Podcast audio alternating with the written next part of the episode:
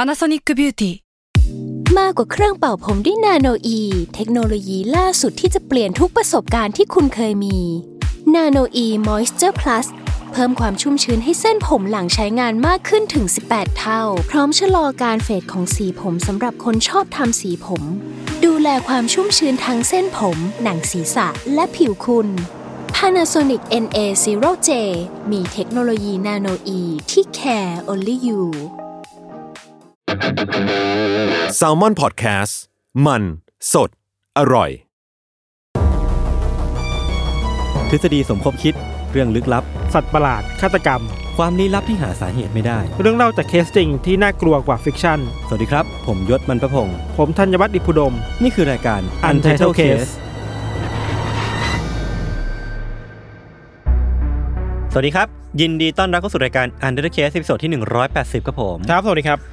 พี่ทันรู้สึกไหมว่าเวลาเราอัดรายการอะเวลาที่เรามาอัดรายการในห้องห้องอัดเนี่ย อืม มันเหมือนเป็นแบบช่วงเวลาที่เราได้ escape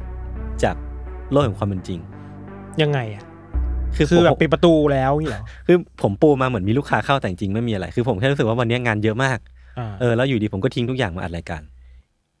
แล้วมีคนทวงงานคุณผ่านไลน์ คิดว่ามี แส นะ ลกอะไรไหม คิดว่ามีแต่ แต่ ว่า ว่าจดแก้งานในนี้พี่หน่อยอะไรอย่งเงี้ย แต่ว่าไม่เป็นไร คือมันเป็นช่วงเวลาที่เราได้ได้หนีออกมา ก็คือ แล้ว ไม่แคร์ ก็แคร์บ้างเดี๋ยวค่อยค่อยตอบอีกทีหนึ่ง แล้วมัแต่นพี่พี่ กัง ทัน วลใจไหมกังวลใจแบบ พี่ทัน กลัว เป็นยังไงบ้าง ผ่ ผมถามพี่ดีกว่า ดีดีไม่มีอะไรมา โอก เคงั้นก็เข้าเรื่องเลย แล้วกัน วันนี้ไม่มีของขาย ผมคิดถึงการขายของในรายการเหมือนกันนะ อ่าจะขายอะไรเอ้าคอมพิวเตอร์ขายได้ไหมไม่เสื้อผ้า เสื้อ คุณคุณจะ เสื้อ ขายะไร เสื้อตัวนี้ของมูจิ วันนี้เราอยู่ในธีมอะไรครับ วันนี้เรามาอยู่กันในทีม mysterious figure อ่า mysterious ก็คือลึกลับ อ่า figure เนี่ยก็คือตัวตน หุ่นยนต์ ฮะ Figure อ ไม่ใช่ อันนั้นไปสายกันพลา โอเคโอเคครับ ฟิกเกอร์จริงๆ แล้วภาษาอังกฤษคือตัวตนใช่ไหมคืออา น่าจะน่าจะใช่นะ อืม คือก็แปลว่าเป็นตัวตนลึกลับละกันที่ที่ที่เวลาปรากฏตัวขึ้นมา อืม อาจจะไร้ซึ่งที่มา หรือว่ามีเหตุผลในการปรากฏตัวที่ที่ดูค่อนข้างคลุมเครือ แล้วก็มีปริศนาซ่อนอยู่ในนั้นเยอะมากอะไรอย่างเงี้ อื ย ม นะครับ อืม อืมอ่ะวันนี้พี่ทันเริ่มก่อน ครับ ของเราเนี่ยเป็นตำนานเมือง อืม ก็ไม่ค่อยได้เล่าเรื่องนี้มานานแล้วนะ เอ เอ อ อเบอร์ คิ ลิ ดถึง เจน เหมือนกัน นะ นะอืม ครับ เป็นตำนานเมืองเกี่ยวกับมนุษย์ปริศนาคนหนึ่งที่มีตัวตนที่ค่อนข้างลึกลับ แล้วก็สร้างความแตกตื่นหวาดกลัวให้คนในเมืองได้ครับ ครับ เรื่องราวนี้เกิดขึ้นที่บีเวอร์คาวตี้ในเพนซิลเวเนีย อืม ประเทศอเมริกาโน้น อืม ในช่วงต้นๆยุค 1950ยนต์คือเรื่องราวเนี่ยมันไม่ได้แน่ชัดว่ามันเกิดขึ้นเมื่อไหร่ อืม มีแค่คนคาดคะเนว่าประมาณ 1950นั่นแหละ ครับ แต่หลักๆแล้วเนี่ยคือเรื่องราวเนี่ยมันเล่าขานถึงผู้ชายปริศนาคนหนึ่ง อืม ที่ อืม ชอบออกไปเดินบนถนนตอนกลางคืน อืม และมีผิวสีเขียว เฮ้ย เป็นเดอะกรีนแมน เออ หลักๆแล้วเนี่ย เขาเนี่ยมันจะปรากฏตัวบนถนนสาย 351 หรือว่ารูท351 ที่ อืม เพนซิลเวเนียตอนดึกๆครับ อืม แล้วก็มีพฤติกรรมแปลกๆเนาะลักษณะของชายคนเนี้ยนอกจากถูกเล่าลือกันว่ามีผิวสีเขียวแล้วเนี่ย ครับ เขาจะเป็นคนที่ตัวสูงใหญ่ ท่าทางเดินแบบเหมือนคนที่อ่อนแรงอะ อืม เดินไม่ค่อยแข็งแรง อืม เดินช้าๆทีละก้าวทีละก้าวอย่างช้าๆ แล้วก็มักจะแต่งตัวด้วยเสื้อคลุมตัวใหญ่ ๆ มีหมวกมีไม้เท้าอันหนึ่ง เรื่องเล่าเล่ากันว่าเวลาที่เราขับรถผ่านไปบนถนนสายสามห้าหนึ่งเนี่ย แล้วเจอคนคนนี้อยู่เนี่ย มองแบบไกลๆจะไม่เห็นอะไรมากเท่าไหร่นึกว่าเป็นคนปกติ แต่ถ้าเดินเข้าไปใกล้ๆจะพบว่าเสื้อผ้าที่เขาใส่อะเป็นสีเขียว อ่า ทำให้เวลาเราเห็นเสื้อผ้าแล้วอ่ะไอ้ไอ้ไอ้พื้นผิวหนังเราอ่ะ มันก็เลยดูเป็นสีเขียวตาม อ๋อ ก็เลยถูกเรียกว่าเป็น The Green Man แต่จริงๆคือเขาสีผิวปกติ บางเรื่องเล่าก็บอกว่าจริงๆ ผิวเนี่ยก็เขียว อ่าอ่า บางเรื่องเล่าบอกว่าก็เขียวทั้งผิวและเสื้อผ้า อ่าอ่าอ่า ก็แบบหลักๆก็คือเขียวเป็นตัวเขียวแล้วกัน เป็น ครับ มนุษย์ตัวเขียวแล้วกันครับ อืม ไอ้เรื่องเล่า The Green Man นี่ครับก็เป็นที่พูดถึงกันค่อนข้างเยอะเนาะ อืม มันก็นำไปสู่ทฤษฎีมากมายว่า ไอ้ที่ล่ำลือกันว่ามีเดอะกรีนแมนเดินไปเดินมาบนรูสามห้าหนึ่งเนี่ย เป็น ครับ จริงไหม ไม่ว่าแต่จริงไม่จริงเนี่ย มันก็มีที่มาที่ไปที่ลือกันอีกแล้ว อืม ว่ามาจากอะไรเนาะบางคนก็เล่ากันว่าเดอะกรีนแมนเนี่ยน่าจะเป็นเหยื่อของการถูกไฟฟ้าดูดอย่างรุนแรง อ่า จนทำให้ไฟฟ้าเนี่ยมันไปปรับพื้นผิวร่างกายเลือดมันเปลี่ยนไปอะ่ะ ครับ ทำให้พื้นผิวกลายเป็นสีเขียว อ่า อันนคือเรื่องหนึ่ง บ้างก็บอกว่าเดอะกรีนแมนเนี่ยนะน่าจะเป็นคนที่ประสบอุบัติเหตุ รถยนต์ อืม และเป็นวิญญาณ อ๋อ เดินไปเดินไปมาแถวนั้น อ่าอ่า คือเวลาโดนรถชนเนี่ยเลือดมันก็แบบเปลี่ยนไปอะไรอย่างนี้เนาะ อ่า ก็ตามตำนานไปเลยครับ อย่างไรก็ตามยศเรื่องกรีนแมนเนี่ยมันก็ไม่ได้มีแค่ผิวสีเขียวอย่างเดียว ครับ ที่พีคจริงๆ คือว่าตำนานเนี่ยมันมันกลับกลายเป็นว่า เรื่องเล่ามันพัฒนาเนาะ อืม เป็นว่าถ้าวันหนึ่งคุณขับรถผ่านไปเจอเด็กกรีนแมนริมถนนเนี่ย อืมอืมอืม แล้วพูดคุยกับเขาอะนอกจากที่คุณคุณจะเห็นว่าเขามีผิวสีเขียวแล้วเนี่ย อืม ถ้าคุณจ้องหน้าเขาคุณจะเห็นว่าหน้าเขาไม่มีใบหน้า ก็คือเป็น faceless คือแบบว่า เป็ ไม่ นโน มี เฟสอะ คือไม่มีตาไม่มีจมูกไม่มีปาก นึกภาพกันไม่มีหน้าตาเหมือนสเลนเดอร์แมนอะ อ่าอ่า ที่ไม่มี อ่ ปากไม่มีหน้าไม่มีจมูกอะไรเลยครับ ครับ แปลว่าเดอะกรีนแมนเนี่ยไม่ได้มีความพิเศษแค่ตัวเขียวนะ อืม แต่ว่าไม่มีใบหน้าด้วย อืมอืมอืม ตำนานนี้ก็ถูกเล่าขานต่อมาเรื่อยๆจนเดอะกรีนแมนถูกเปลี่ยนชื่อ ครับ เป็นชาลีโนเฟส อ่าฮะ ชาลีโนเฟสเหมือนไม่รู้ว่าคำว่าชาลีมาจากไหนอ่ะ อ่า ชาลี อ่า เป็นชื่อที่มันอ่ะเรียก Typical ง่าย มาก ๆ ๆ เอ อะไร อ เงี้ยเนอะ เหมือนจอห์นเหมือนเดวิดอะครับ ครับ ก็เลยเรียกว่าเป็นชาลีโนเฟสไปครับ ตามข้อมูลที่เราค้นๆมาดูเนี่ย หลายแหล่งก็พูดตรงกันนะว่าเรื่องราวของชาลีโนเฟสเนี่ย มันถูกเติมแต่งขึ้นเรื่อย อืม เริ่มต้นจากการเข้าใจว่าชาลีโนเฟสเป็นวิญญาณ อืม ที่ถูกรถชนจนต้องมาเล่ร่อนแถวนั้นเนาะ อืม ตำนานเหล่านี้ครับ ถูกพูดถึงในหมู่เด็กนักเรียนท้องถิ่น จริง ๆ แล้วตำนานเมืองอะเราว่าสิ่งสำคัญเรื่องหนึ่งคือ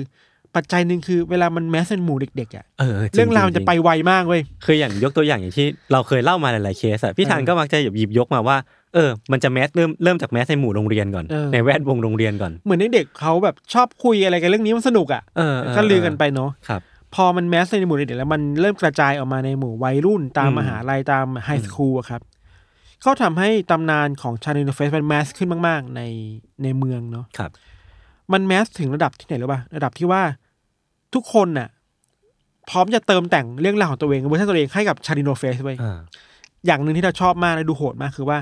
มีการส่งต่อเรื่องราวว่า ถ้าถ้าคุณออกไปเจอชาลิโนเฟสในยามค่ำคืนน่ะ อืม อย่าไปเข้าใกล้นะ อืม เพราะสิ่งที่ชาลีจะทำคือ เขาจะไป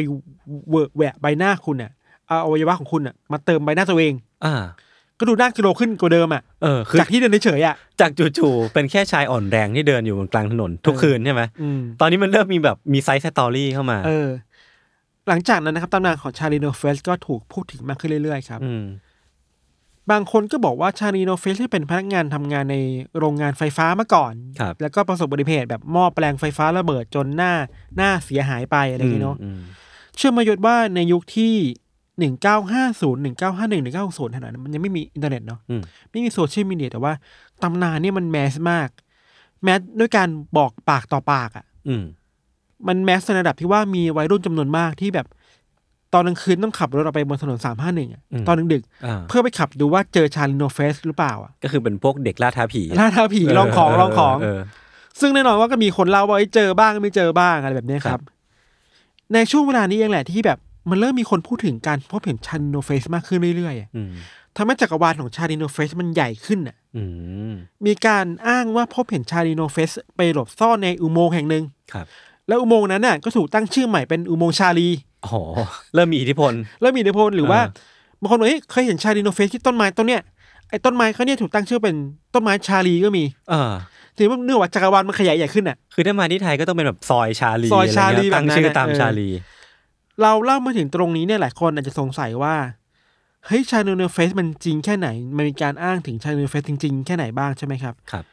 บางคนบอกว่าพวกเขาอ่ะ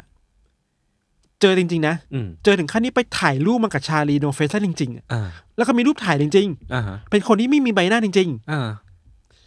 บางคนก็บอกว่าเนี่ย ฉันไปเจอชาลีมาแล้วนะ แล้วชาลีเนี่ยไม่ได้ก้าวร้าวเลยพูดจาดีมากเฟรนลี่มาก ๆ เลย อืม บางคนถ่ายรูปกลับมาบางคน บอกว่าเนี่ยไปเลี้ยงเบียร์มาก็มี เอ เออ อ แบบนั้นนะครับ เรื่องราวของการมีคนไปเจอชาลีโนเฟสจริง ๆ มีรูปถ่ายออกมาจริงๆอะ ครับ ทำให้มันเกิด มันเกิดเป็นมิชชั่นขึ้นมาในเมือง อืม นั้นและเมืองรอบๆกันนะครับ อืม มันแม้สนับที่ว่ามันมีบางคืนที่แบบ คนไปดูฟุตบอลอะอเมริกันฟุตบอลเสร็จใช่ป่ะ ตอนประมาณแบบไฟเดย์ไนท์เนี่ย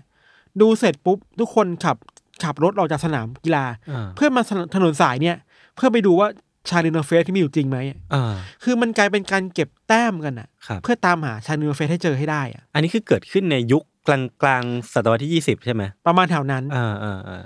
มีข้อมูลด้วยว่าอย่างที่เราบอกไปว่าในกระแสที่มันพีคมากๆ ทุกคืนวันศุกร์อ่ะ ครับ เหล่าวัยรุ่นในเมืองจะแบบโอเค ไปดูกีฬาเสร็จอ่ะไปดูชาลิโนเฟสต่ออะ อืม มันถึงขั้นนั้นนายศ แมสจัดอ่ะ มันแม้จัดถึงขั้นที่ว่าบางวันเนี่ยตำรวจต้องมาควบคุมสถานการณ์เลยนะ โห คือแบบมันทำให้การจราจรมันติดขัดบนถนนสายนั้นอ่ะมัน ครับ มันวิกฤตแล้วอ่ะ อืม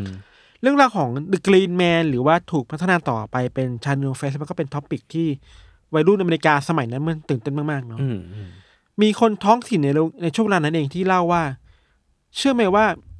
ตามอุโมงค์ชาลีหรือต้นไม้ชาลีต่างๆ เนี่ย มันกลายเป็นสถานที่ที่เด็กๆอะ่ะไปล่าท้าผีกันอะ่ะ อืม ไปไปดวลว่าใครกล้ากว่าคนที่จะเดินเข้าไปในอุโมงค์แห่งนี้ได้อะ่ะ โอ้โห นึกไม่อยากนึกภาพว่าถ้ามันเป็นสมัยที่มีติ๊กต็อกอ่ะโอ้โห ทุกคนไปถ่ายทิกตอกแน่ๆอะ เ มีคอนเทนต์อ่ะ ครับ หรือบางวันนะครับ ชาวบ้านในท้องถิ่นก็เดินไปตามร้านอาหารชานเมืองใช่ป่ะ อืม จะเห็นวัยรุ่นต่างเมืองขับรถเข้ามาจอดสมมติเป็นร้านพิซซ่าร้านเบอร์เกอร์แบบเอ้ย มอืม มาถามว่าไม่ได้ถามอาหารถามว่าเอ้ยอุโมงค์ชาลีไปทางไหนอะ โอ้โหมันแมสมากเลย มันกลายเป็นจุดท่องเที่ยวไปแล้วครับ เออครับ แล้วหลายครั้งที่คนท้องถิ่นน่ะก็ตอบแบบมั่นใจมากๆไปกับนักท่องเที่ยวว่าอ๋อไปทางนั้น อ่า แล้วเฮ้ยคุณระวังตัวนะ คือชาลีโนเฟสมีอยู่จริง ๆ นะ อย่าไปรบกวนเขานะ เออเออแล้วเขาตอบด้วยท่าทีแบบไหนพอรู้ไหมพี่ทัน ท่าทีแบบจริงจังเลยว่าเอ้ยคุณรู้ไหมว่าชาลีมีตัวตนจริง เออแสดงว่ามันก็ต้องมีข้อมูลบางอย่างปะวะ ๆ ใช่ คือที่จริงแล้วเรากำลังจะเล่าว่าชาลีโนเฟสหรือ The Green Man น่ะมีอยู่จริง ๆ นะ อ่า มีชายที่ออกไปเดินตอนกลางคืนดึกๆ แล้วไม่มีใบหน้าบนถนนจริง ๆ บนถนนสามห้าหนึ่งจริงๆ ใช่ คือชายคนเนี้ยเขามีชื่อว่าคุณเรมอนโรบินสัน อืม เกิดในวันที่ 29 ตุลาคมปี 1910 ครับ ครับ เรมอนเนี่ยก็เลี้ยงดูมาโดยครอบครัวที่ค่อนข้างดีนะ เติบโตมาก็เป็นเด็กทั่วไปคนหนึ่งครับ อืม พ่อของเขาก็เสียชีวิตตอนอายุได้เจ็ดขวบ แม่ก็แต่งงานไปมีสามีคนใหม่เนาะ อืม แต่ก็ไม่ได้แมทเทอร์อะไรมากกับชีวิตเขาเท่าไหร่ครับ ตัดภาพมาถึงช่วงประมาณปี 1919 เนี่ย ตอนที่เรมอนอายุได้ 9 ขวบเนี่ย เด็กวัยรุ่นน่ะ 9 ขวบอ่ะก็แบบออกไปเที่ยวเล่นกับเพื่อนน่ะ แล้วก็ไปเที่ยวเล่นแบบไปว่ายน้ำตามตามสระว่ายน้ำตามแม่น้ำนะครับ ในบริบทของเมืองเวลานั้นเองยศมันมีการพัฒนาเขาเรียกว่าเป็นทางรถไฟสายใหม่ขึ้นมา อืมอืม ทางรถไฟสายใหม่ แล้วมันมีการสร้างเสาไฟฟ้าเยอะ ครับ แล้วมันมีเสาไฟฟ้าต้นหนึ่งที่มันมีรังนกอยู่บนนั้นน่ะแล้วมี อืม มันมีนกอยู่อะเด็กๆ ในกลุ่มนั้นก็ท้ากันว่าเฮ้ยใครกล้าบ้านที่ปีนขึ้นไปดูว่ามันมีนกอยู่กี่ตัว อืม บนรังนั้น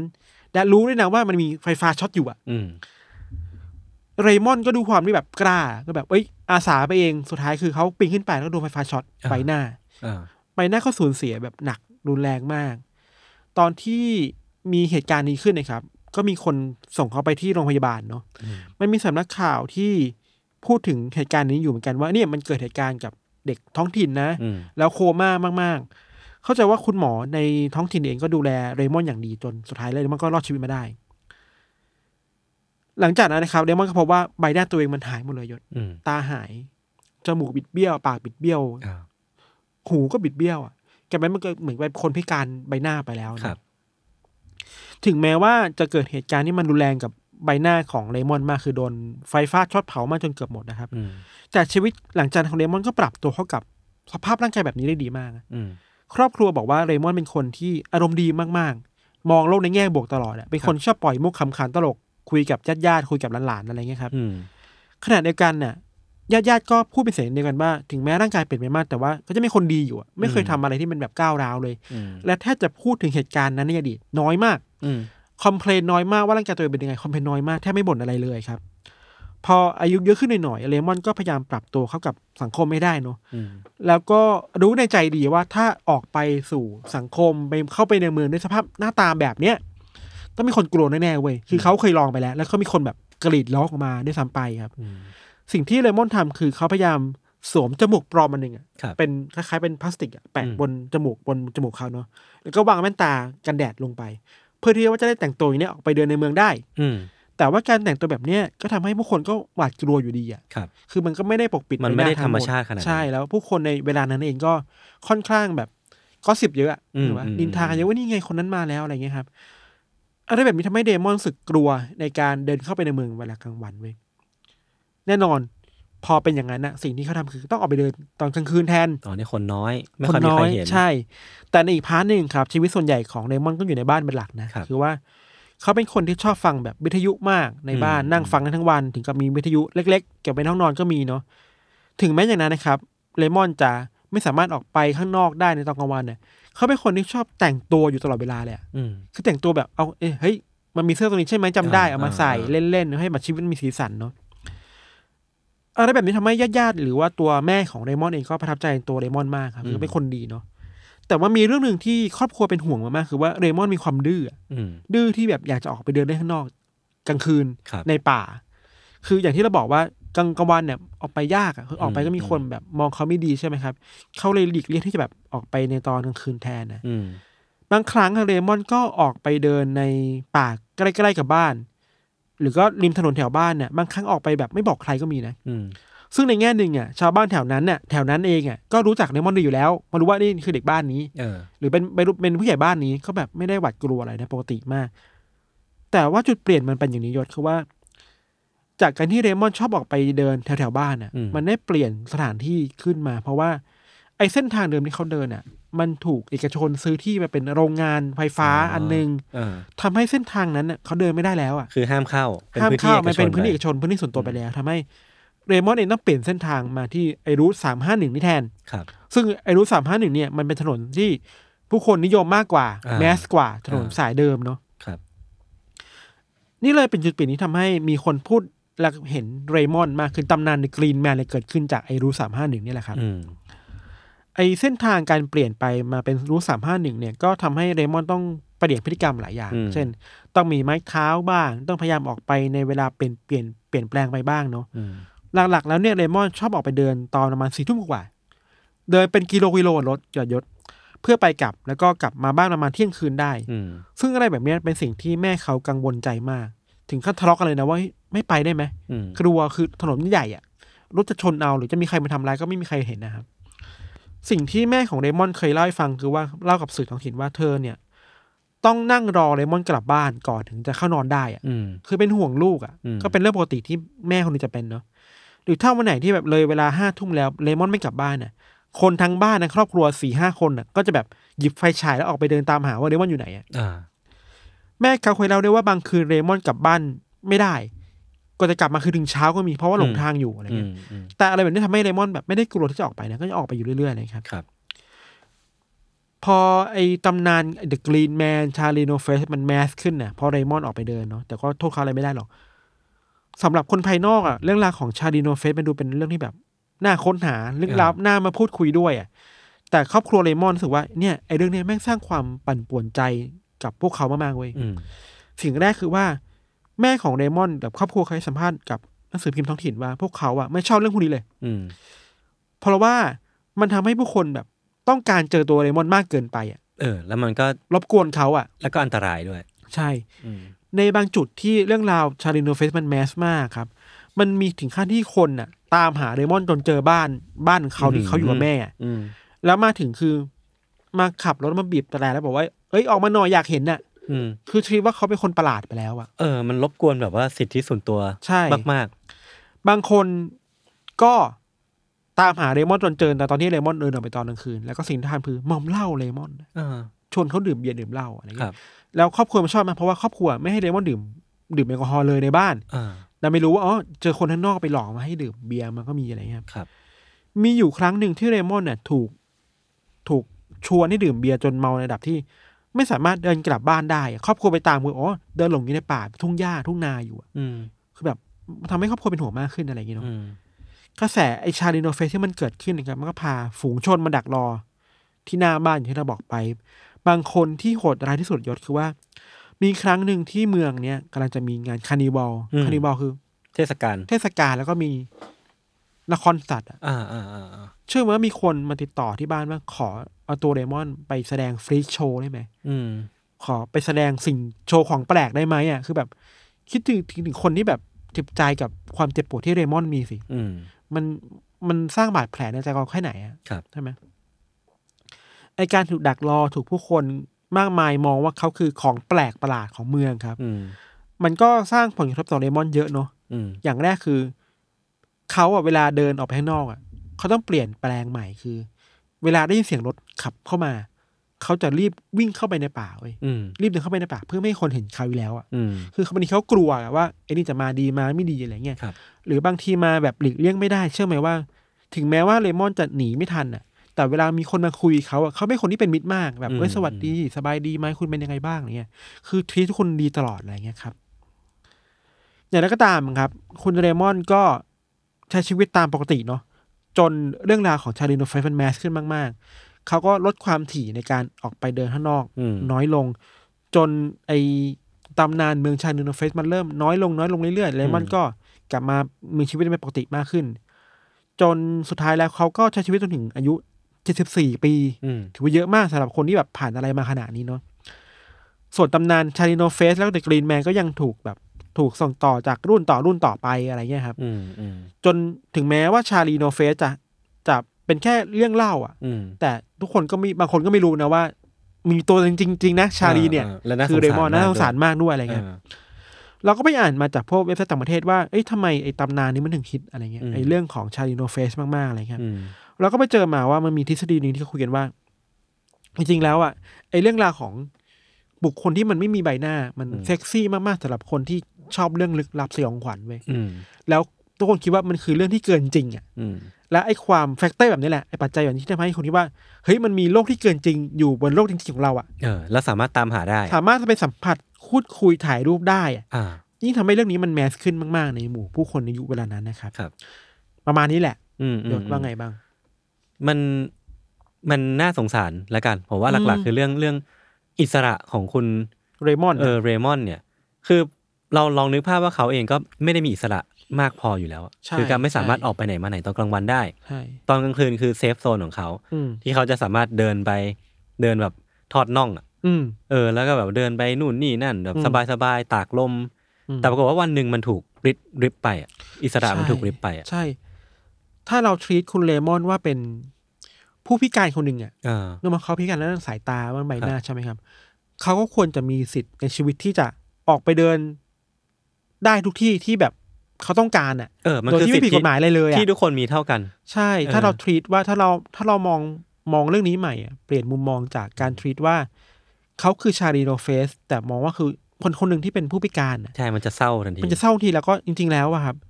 ผู้พิการหลาย ๆ คนรวมถึงทุกคนในปัจจุบันน่ะเขาไม่ต้องการเป็นคนพิเศษนะ เออเออ เขาต้องการแค่เป็นคนทั่วไปนี่แหละ เออ อย่าทรีตว่าเขาเป็นพิเศษกว่าใครเลย อืมอืมอืม อย่ามองว่าเขาสิ่งแปลกประหลาด มองว่าคนทั่วไปที่ควรจะได้รับสิทธิ ในการเข้าถึงสิ่งต่าง อืม ได้เท่ากับทุกคนอ่ะ อืมอืม ใช่ไหมเพราะฉะนั้นสิ่งที่คุณเรมอนเผชิญน่ะมันก็น่าเศร้าอย่างที่ยศบอกคือ อืม สิทธิที่ควรจะได้ออกไปเดินเล่นตอนกลางคืนน่ะ มันหายไปเพราะว่า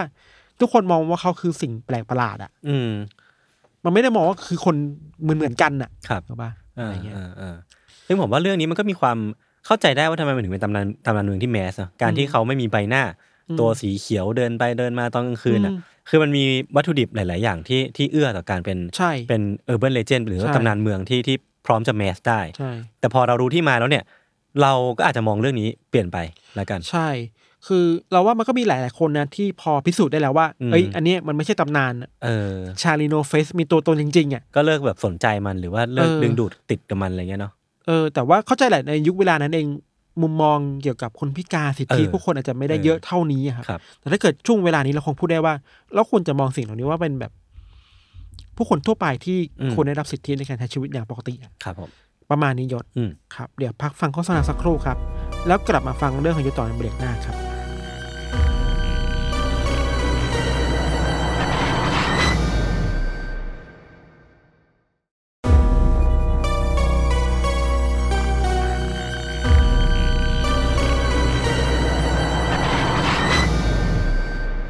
โอเค ก็กลับมาอยู่ในเบรกที่ 2 ของรายการ u n t e r Case เอพิโซดที่ 180ครับผม ระหว่างที่เราเบรกเนี่ยผมนั่งดูคลิปอันนี้อยู่ อ่า เป็นชื่อคลิปใน YouTube ว่า ครับ ถ้าเหตุการณ์ไททันบุกล้างโลกเกิดขึ้นในปัจจุบันเนี่ย เราจะป้องกันได้ยังไงบ้าง อ่า แล้วแล้วในคลิปนี้เขาป้องกันยังไงบ้าง สนุกดีไม่บอกหรอกแค่นั้นแหละ อ่า แล้วไททันมันเกี่ยวข้องกับธีมในวันนี้ ก็เป็นมิส t ต r y f ฟิกเกอร์ไงว่าไม่รู้ว่าไททันมันจากไหนไง ก็เป็นไปได้ ก็เกี่ยวข้อง ตำนานที่เราคิดว่าไททันมันเป็นแบบนี้ อืม แต่จริง ๆ แล้วแฟกต์เนี่ย มันเป็นยังไง ครับ เอเดนเยเกอร์เป็นยังไงเนี่ยมันก็ อ่า อีกแบบหนึ่ง งั้นเดี๋ยวฝากพี่ทันเล่าต่อได้เลย แม่งเอ้ย อ่ะวันเนี้ยบังเอิญอีกแล้วเว้ยพี่ คือผมว่าแม่งบังเอิญมากๆนะคือคือเรื่องที่ผมเตรียมมา มันมีส่วนหนึ่งที่คล้ายคลึงกับพี่ทันอย่างไม่น่าเชื่อ ยังไม่เล่าไหม และเป็นส่วนมันมันคนละอย่างกัน มันคนละเรื่องกัน แต่ว่ามันมีส่วนที่ที่มันแบบว่าธีมหลักของเรื่องอ่ะ มันจะคล้ายๆกันมากๆเว้ย คือมันไม่ใช่เรื่องที่ยาวมากแต่ว่ามันเป็นเสี้ยวหนึ่งของประวัติศาสตร์ที่น่าสนใจ แล้วก็มีทฤษฎีห้อมล้อมมากมาย มันเป็นเรื่องที่เกิดขึ้นที่อังกฤษครับ ย้อนกลับไปในช่วงที่คิงสเตเฟนเนี่ยปกครองอยู่ ซึ่งมันจะเป็นช่วงประมาณศตวรรษที่ 12 รับ คือปี 1135ถึง1154 ครับ ในช่วงเวลานั้นพี่ทัน ที่หมู่บ้านแห่งหนึ่งมันชื่อว่าวูพิตวูพิต Woolpit เนี่ยถ้าถ้า เหมือนเหมือนงูพิษเหมือนกันนะ คือถ้าเราดูตามภาษาอังกฤษดั้งเดิมเนี่ยมันจะเป็นคำว่าวูฟพิต ครับ ก็คือหลุมดักหมาป่า อืม มันเป็นหมู่บ้านที่หมู่บ้านโบราณที่ถูกตั้งชื่อจากการที่เคยเป็นหลุมดักหมาป่าเนี่ยแหละ อืม เออแล้วมันตั้งอยู่ในเทศมณฑลซัฟโฟกของ ครับ อีสต์แองเกียนะครับ ทีเนี้ยที่หมู่บ้านบูพิตเนี่ยมันก็ได้มีชาวบ้านกลุ่มหนึ่งครับ เป็นพวกชาวไร่ชาวนาที่กำลังทำสวนอยู่เนี่ยแหละ อืม จู่ๆในระหว่างที่พวกเขากำลังทำงานกำลังแบบขุดจอบอยู่เลยอะ อืม เขาก็พบเจอกับเด็กสองคน อ่า ที่เหมือนจะหลุดเข้ามาในหมู่บ้านแห่งนี้ อ่า เด็กสองคนเนี้ยมาปรากฏตัวด้วยสีหน้าท่าทางที่งุนงงอ่ะ อ่า เหมือนแบบลอสมา ไม่รู้ว่าเกิดอะไรขึ้น อ่า จากหน้าตาเนี่ยพวกเขาน่าจะเป็นพี่น้องกัน คือว่ามีมีหน้าตาที่คล้ายคลึงกัน อืม ผู้ชายเนี่ย เด็กผู้ชายน่าจะเป็นน้องเพราะว่าดูเด็กกว่า อืม ไม่มีใครรู้จักเด็กเหล่านี้ไม่ทัน ไม่มีใครรู้เลยว่าเด็กคนนี้เป็นลูกเต้าเหล่าใคร อืม มาจากไหน อืม และที่สำคัญคือสีผิวของทั้งสองคนน่ะ อย่าบอกนะ เป็นสีเขียวอีเว้ย คือพี่จำพี่จำตอนนี้พี่เล่าเลยปะว่า อ่า พี่พี่พูดสีเขียวแล้วผม อ่า ฮะแรงมากอ่ะ อ่า คือมันเหมือนกันมากๆเว้ย หรือคุณกลัวว่าผมจะเล่าเรื่องซ้ำกับคุณหรือเปล่า ไม่ไม่ไม่ผมไม่กลัวเพราะว่าเซตติ้งมันคนละอัน กันนั่นแหละอย่างที่บอกไปว่าเด็กทั้งสองคนเนี้ยอยู่ในสภาพที่งุนงง แล้วก็ที่สำคัญคือที่เห็นได้ชัดมากๆคือสีผิวทั้งสู้ทั้งคู่เนี่ยเป็นสีเขียวแบบเขียวอีเลยอ่ะ คือเขียนแบบว่าทั้งใบหน้า ใช่ แขน เขียวทั้ง ขา ตัว อ่า เออ แล้วก็เสื้อผ้าที่พวกเขาสวมใส่เนี่ยมันทำจากวัสดุที่ชาวบ้านที่บูพิตเนี่ยไม่คุ้นเคย ทั้งแพทเทิร์นทั้งวัสดุอะไรพวกนี้เนาะและที่มากไปกว่านนั้นเนี่ยคือเด็กทั้งสองคนแม้ว่าจะอยู่ในวัยที่น่าจะพูดได้แล้วอ่ะ อืม แต่ก็ไม่ได้พูดภาษาที่พวกเขารู้จักอะมัน อืม ไม่ใช่ภาษาอังกฤษ อืม เออ มันเป็นภาษาอะไรก็ไม่รู้เว้ย ม หรือว่ามันพูดอะไรก็ตามที่ชาวบ้านเนี่ยไม่สามารถจับใจความได้เลย อืม จากนั้นนะครับชาวบ้านก็พาเด็กสองคนเนี้ยที่จู่ๆก็หลงมาเนี่ยกลับไปที่หมู่บ้าน อืม ซึ่งมันก็มีการบันทึกเอาไว้ว่าทั้งคู่เนี่ยได้ไปอาศัยอยู่ที่บ้านของผู้ชายคนหนึ่งชื่อว่าเซอร์ริชาร์ดนะครับที่เขาเองก็ได้แสดงน้ำใจในการพยายามที่จะเลี้ยงดูเด็กทั้งสองคนเนี้ยเป็นอย่างดี ครับ แต่ว่าเด็กทั้งสองคนไม่ทันช่วงเวลาหลังจากนั้น หลังจากที่ไปอยู่ที่บ้านของเซอร์ริชาร์ดอะเด็กทั้งสองคนไม่ยอมกินอาหารเลยเว้ย อืม ไม่ยอมแตะอาหารที่เซอร์ริชาร์ดเตรียมไว้ให้เลย แม้พวกเขาเนี่ยจะแสดงท่าทีว่าหิวโหยอะคือแบบท้องร้องหรือว่าดูอ่อนแรงอะไรพวกเนี้ยเนาะแต่ว่าไม่ว่าจะหิวแค่ไหนก็ไม่ยอมกินอาหารที่อยู่ตรงหน้าเลยแม้แต่นิดเดียว อืม แต่พอเวลามันผ่านไปนานวันเข้าเนี่ย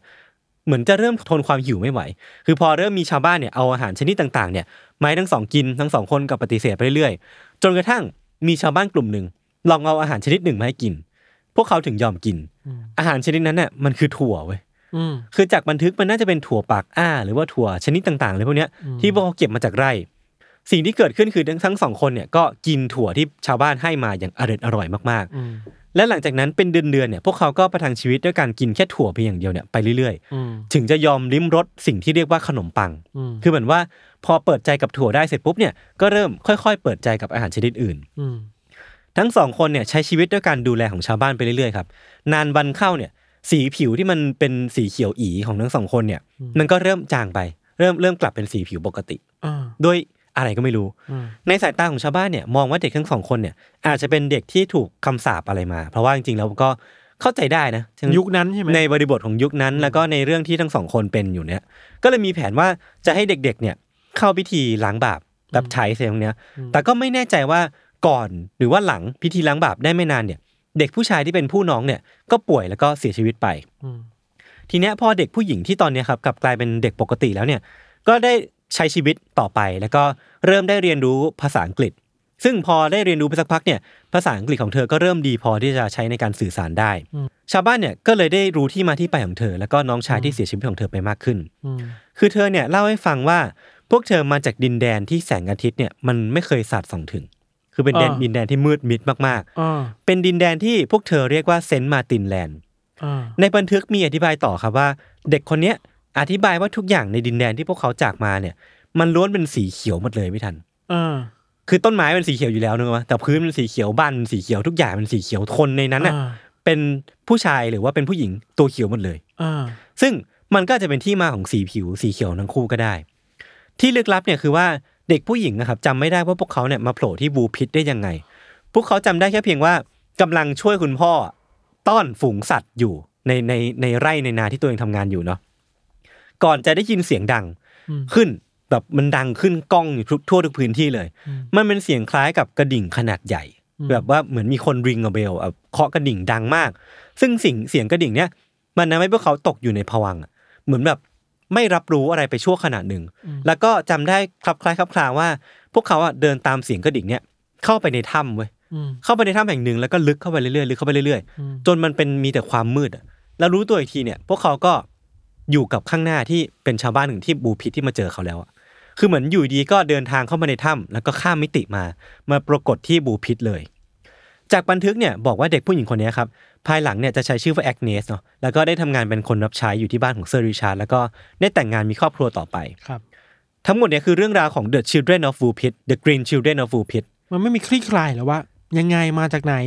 คือในแง่ของเรื่องเล่าอ่ะ มันไม่ได้มีคลี่คลายเว้ย อ่ แต่ว่ามันมีทฤษฎีที่ตามมาหลังจากนั้น อ่าน่าสนใจ เออ คืออย่างที่บอกว่าแม้ว่ามันจะไม่ได้ยาวอ่ะ แต่ว่าผมว่ามันน่าสนใจอย่างที่พี่ธันพูดเนาะ คือจู่ๆอะนึกภาพนะว่า ถ้าสมมติว่าเราเป็นชาวบ้านในยุคนั้นที่บูพิษเนี่ย อืม จู่ๆเดินไปเจอเด็กที่ไหนก็ไม่รู้สองคนที่หลงมา ตัวเขียวด้วย ตัวเขียว อ่า แล้วพูดจาไม่รู้เรื่องพูดพูดภาษาอะไรที่เราไม่รู้จักอ่ะ อืม แล้วก็ใส่เสื้อผ้าแปลกๆ คือแน่นอนว่ามันเซตติ้งประมาณเนี้ยมันนำมาซึ่งทฤษฎีที่มีอยู่มากมาย ยังไงเดี๋ยวผมลอง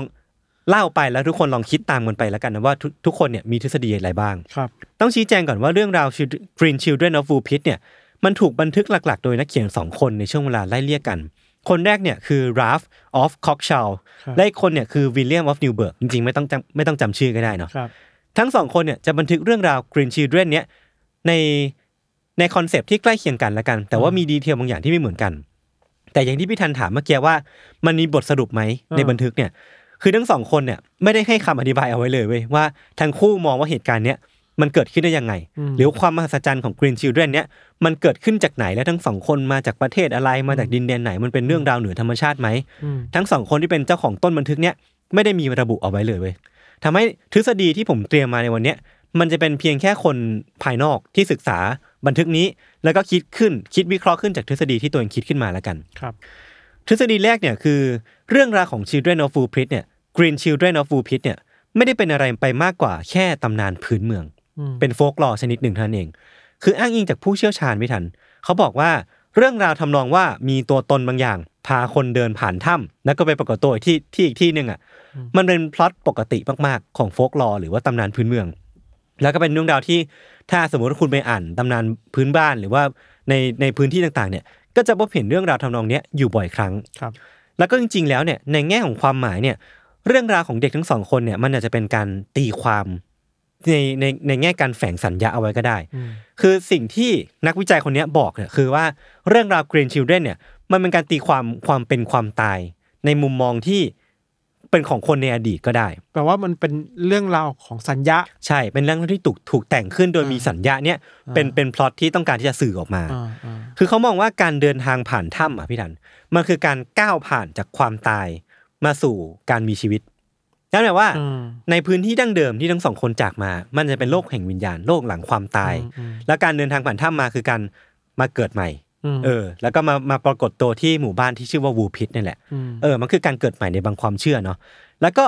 ในบางความเชื่อในบางพื้นที่เองอะถั่วที่ทั้งสองคนเป็นคนเลือกกินเพื่อประทังชีวิตตอนแรกอะมันก็เป็นเป็นอาหารที่เป็นสัญลักษณ์ของความตายในบางพื้นที่เนาะ หรือว่าเป็นสัญลักษณ์ของการเกิดใหม่ อืม นั่นแปลว่ามันก็มีสัญญาบางอย่าง หรือว่ามีพอจะมีเขาบางอย่างแล้วกันที่ทำให้เรื่องเนี้ย มันอาจจะเป็นการแต่งเรื่องขึ้นมาเพื่อเล่าเรื่องความเป็นความตายของคนสมัยก่อนก็ได้ ครับ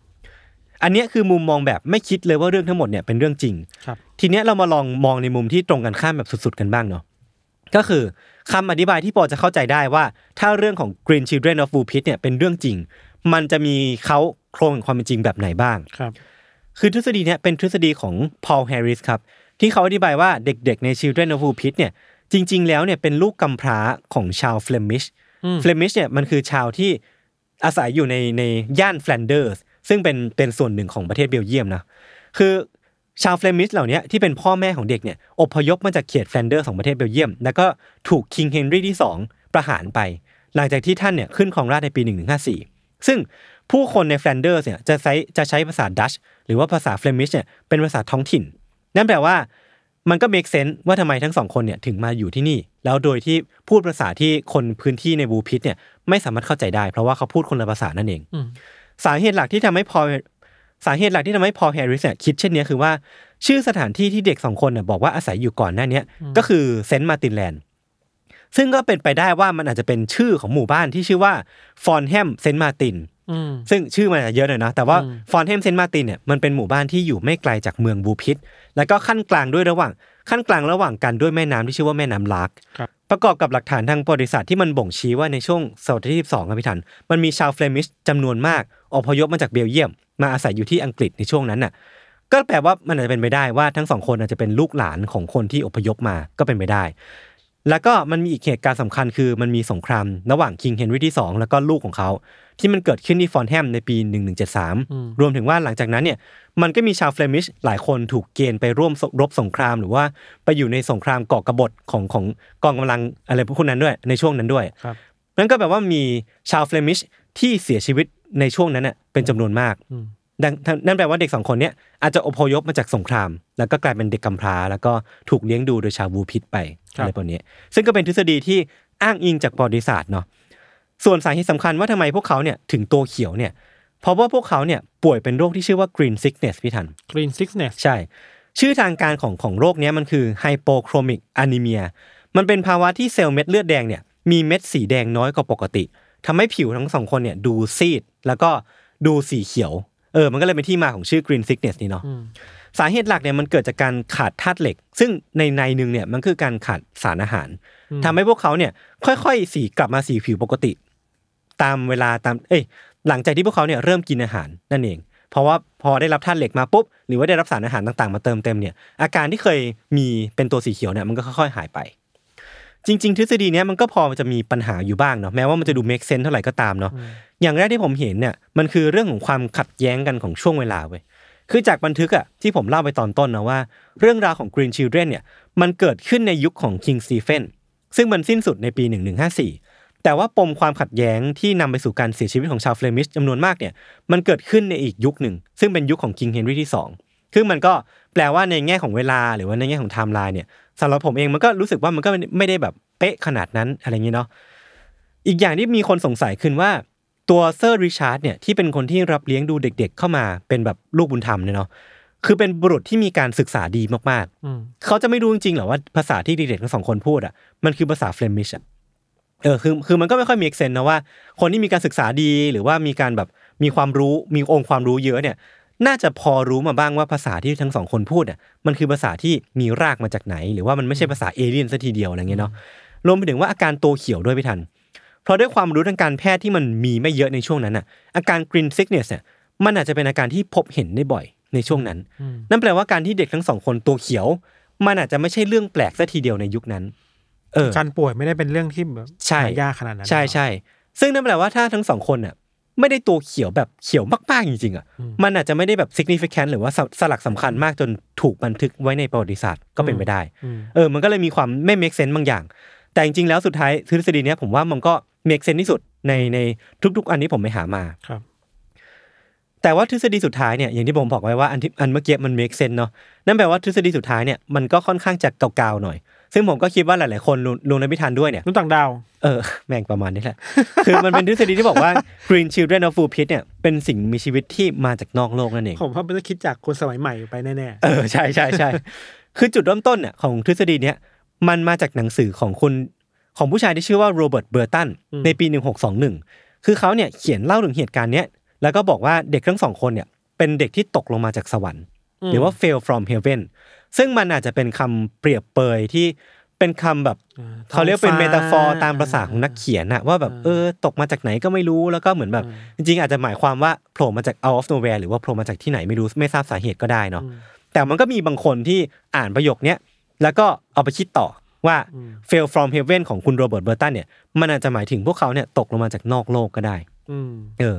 ในปี 1996 เนี่ยมันมีบทความที่ตีพิมพ์ในนิตยสารที่ชื่อว่า Analog ว่าด้วยทฤษฎีที่เด็กทั้งสองคนเนี้ยเป็นเอเลี่ยนที่ได้รับการเคลื่อนย้ายมาที่วูพิทโดยบังเอิญ จากผลกระทบของปรากฏการณ์ที่เรียกว่า matter transmitter matter คือสสาร transmit ก็คือการส่งสสารที่ผิดพลาดนั่นเองนะครับ บทความเนี้ยอธิบายต่อว่า ดาวเคราะห์บ้านเกิดที่ทั้งสองคนเนี่ยอาศัยอยู่เนี่ย มันโคจรรอบดวงอาทิตย์ในรูปแบบที่เฉพาะตัวมากๆเว้ยทำให้สิ่งมีชีวิตที่อยู่บนดาวเนี่ยสามารถอาศัยอยู่ได้เพียงแค่แนวแสงแคบๆอ่ะ คือเราลองนึกภาพว่ามันเป็นดาวเคราะห์เอ่อผมอธิบาย